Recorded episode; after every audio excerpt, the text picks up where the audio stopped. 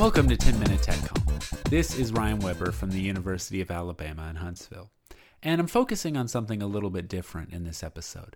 Technical communicators often create a lot of visual material that we are hoping that people understand and can use. But rarely do we step back and ask a more basic question, which is how do people see the world at all? And so to answer that question, I've brought in an expert. I'm Marte Otten. Uh, I'm a lecturer at the University of Amsterdam at the psychology department, and I teach and I do research into social cognition. Otten is the lead author on a new paper in the journal Brain and Cognition called A Social Bayesian Brain How Social Knowledge Can Shape Visual Perception. In this paper, the authors argue that even though it may feel like we're seeing the world from a bottom up angle, which is taking in input and then only later adding things like social context and desires and predictions, actually, that knowledge is influencing or often influencing our perceptions from the very beginning. That we bring those predictions, our past expectations, and our social knowledge to the very act of perception itself. And this has radical consequences for the way that we understand the world and for the way we see things, particularly when it comes to issues like race. I hope you enjoy the interview and that you find it as interesting as I did. All right. Well, thank you so much for joining us on the podcast today. We're really excited to have something a little different and we appreciate you joining us. So I really I wanted to talk about your recent article that you co-authored um, with a few other folks and reading it as a non-specialist what it seems to me is that you are challenging a standard model of human perception and that model assumes that perception works as kind of a bottom-up process so it implies that higher level factors such as social context only have a role in the later stages after the corresponding perceptual content has been established. So, what are the problems with this standard model? Well, I wouldn't say that it's a problem so much as that we have been seeing sort of interactions happening where it seems that low level perception is influenced by these later high level ideas that people have. But I think actually this different approach comes actually much more from artificial intelligence and sort of uh, perceptual models there, which have shown that these kinds of models where you take into account high level ideas are actually functioning much better than the simple bottom up models. So I think this is much more an example where we as psychologists have looked at, I don't know, computer models and decided that maybe this is how the brain actually, you know, goes about its daily job. Um, so it's not so much that we identify problems, except if the problem maybe was that the model that we had wasn't functioning all that well. You're offering a better model in its place and one that sort of is inspired by how AI works to perceive the world and we're sort of remapping that back onto the brain again. Yes, yes, absolutely. Interesting. So the model that you offer is you call um, predictive processing. Can you kind of describe that briefly? Yeah, so so first I need to say that it's not my model, so I, I don't want to take any credit uh, for it. It's it's been around for I think almost a decade and it's becoming pretty popular in uh, psychology. What the model is about is basically that it says that these high level ideas that we have, so our assumptions about the world, really our predictions about the world, what we already know, that that is actually the basis for perception. So instead of taking the physical input and working from there, you take your internal assumption and map that to the physical input. So you simply test whether your internal assumption is correct. And what you take into account is the error. So the difference between your internal assumption and the outside world. And if the error is great, uh, or if the error is big, I need to say, then you propagate that back to your internal assumption, you adjust your internal assumption, and you try again until you reach a sort of maximum where your internal assumption are matching the outside world. But what that does is that it makes perception much faster because you don't have to look into all the little details and process them, but instead you only have to focus on the areas where there is an error where your internal assumption is not uh, matching the outside world. So the the point then is that we may think that we're just taking the world in as it is, but we're starting with an assumption before the perception happens, and then that perception is uh, coloring the way we see the world in some way. Yes. The idea is indeed that our final percept, so our, our subjective experience of the world, is actually a combination of the physical inputs and the assumptions that we have.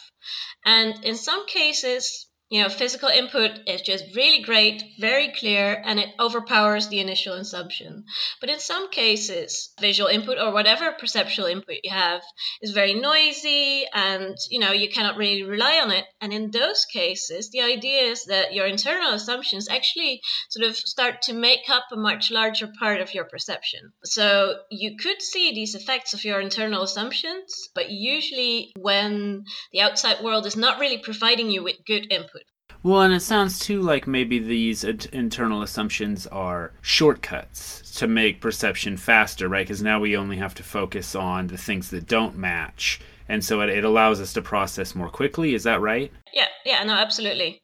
Make it easier, faster. Yeah. Interesting. So, what kind of, you said this is a model that's been around for about uh, 10 years and is gaining acceptance. What kinds of evidence are there for the model? I think the evidence is sort of at low level perceptual findings that show that we have these these error back propagations. So that when the internal assumption does not match the outside world, what you see in the brain is that there is this extra activation which really relates to the error and not to the percept itself. So I think that was one of the more important findings that showed that well these these AI models might be feasible for from a brain perspective as well.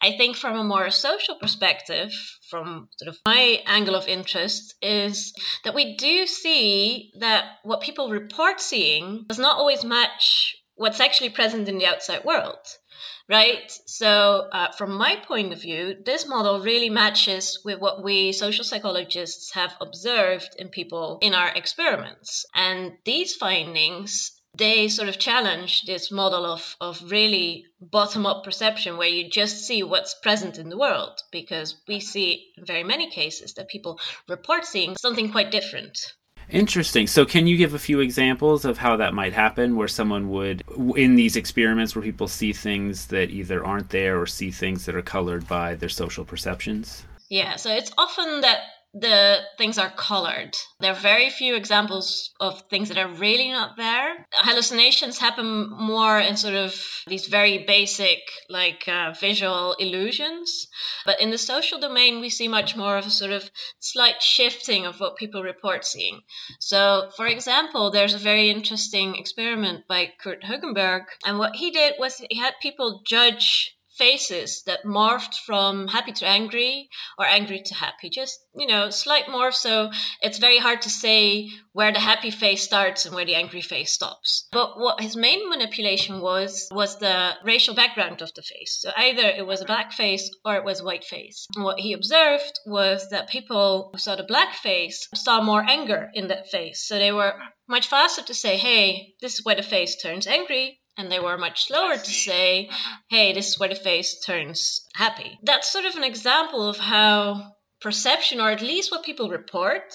You know, this is a decision, so it's hard to say that it's purely perception, but at least it seems to have to do something with what we perceive in the world. So that's one example. And then there's like a quite a large range of experiments that deal with, for example, a perception of guns on people. So there are these experiments where they have people identify slightly noisy pictures that are hard to discern and you know, uh, a subset of these pictures are guns and a subset of these pictures are tools like drills or something. What you see is when you're primed with a black face, so when you've just seen a short presentation of black face and then you see this hard to perceive image, that you're much more likely to say incorrectly that a, a tool is a gun.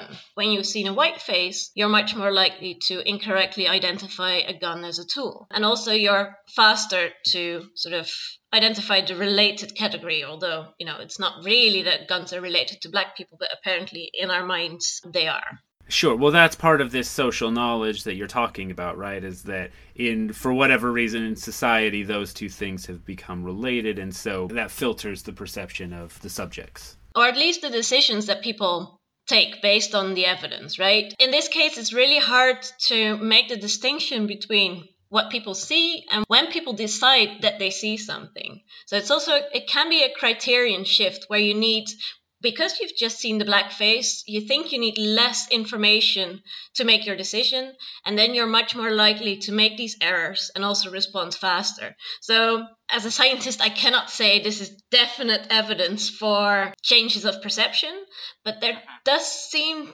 to be something going on there. And it might be related to this idea that we have that you make these predictions based on what you know, and it could be that you've just sort of pre activated the gun percept in your mind and therefore are more likely to identify objects as guns because you sort of integrate it with your internal assumption. That's a very interesting way to look at perception, obviously. And, you know, we, we like to think that we see just what's there and not kind of what's being. But you're saying that that is often not the case, that we're bringing a lot of baggage. And often these predictions are good and they work for us, and sometimes they are not um, effective. What are some of the implications of this theory on sort of understanding how humans see the world? Yes. I mean, I wouldn't say, oh, you cannot trust what you see because usually we're actually pretty adequate perceivers, right? But that's mainly because in most cases we have a lot of visual evidence to go on. So, you know, we can, if we're not sure, we can look again. If things are vague, you know, we take a minute to, I don't know, process it. But I think it has bigger implications for situations where people have to make very quick decisions uh, on very little information. And I think in those cases, this is important to realize that your internal world might color what's happening in the outside world. In our normal daily life, usually that's only a very very very small subset of what we'll be doing right? Usually when we're just out and about driving our car or walking around i wouldn't say like oh my god reality is an illusion. That's not really the case. You sure? You're not saying that everything is made up and we're just you know brains in jars or whatever it is. Yeah i understand. Some philosophers have said you know that this is the implication. I'm like well yes perhaps but I'm pretty sure we're actually pretty good at perceiving the, our environment. It's not like we're bumping into things because we don't expect them to be there, right? So it's not that sort of huge. I think it's more sort of the basis of our understanding is slightly different from what we've usually thought about.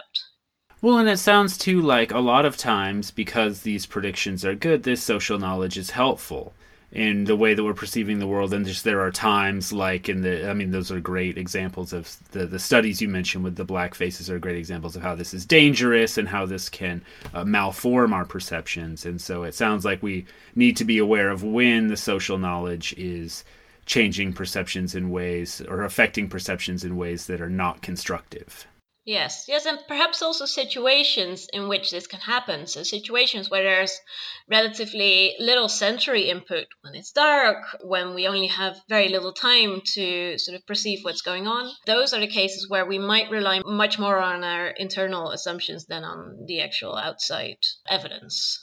Great. Well, this is really interesting, and I appreciate you sharing some of your work with us. What do you think? You mentioned in your paper some things that are next as far as continuing to experiment on this theory. What do you see as kind of the next area to look into?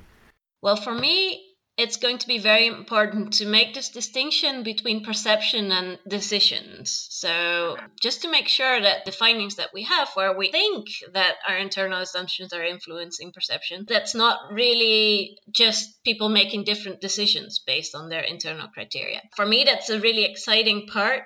It sounds maybe a bit nitpicky for the outsider, but I think that will really sort of provide some definitive evidence for this idea that we've generated. I think more on a global level, I am really interested in finding more of these interactions where low level perception is influenced by what we have in mind.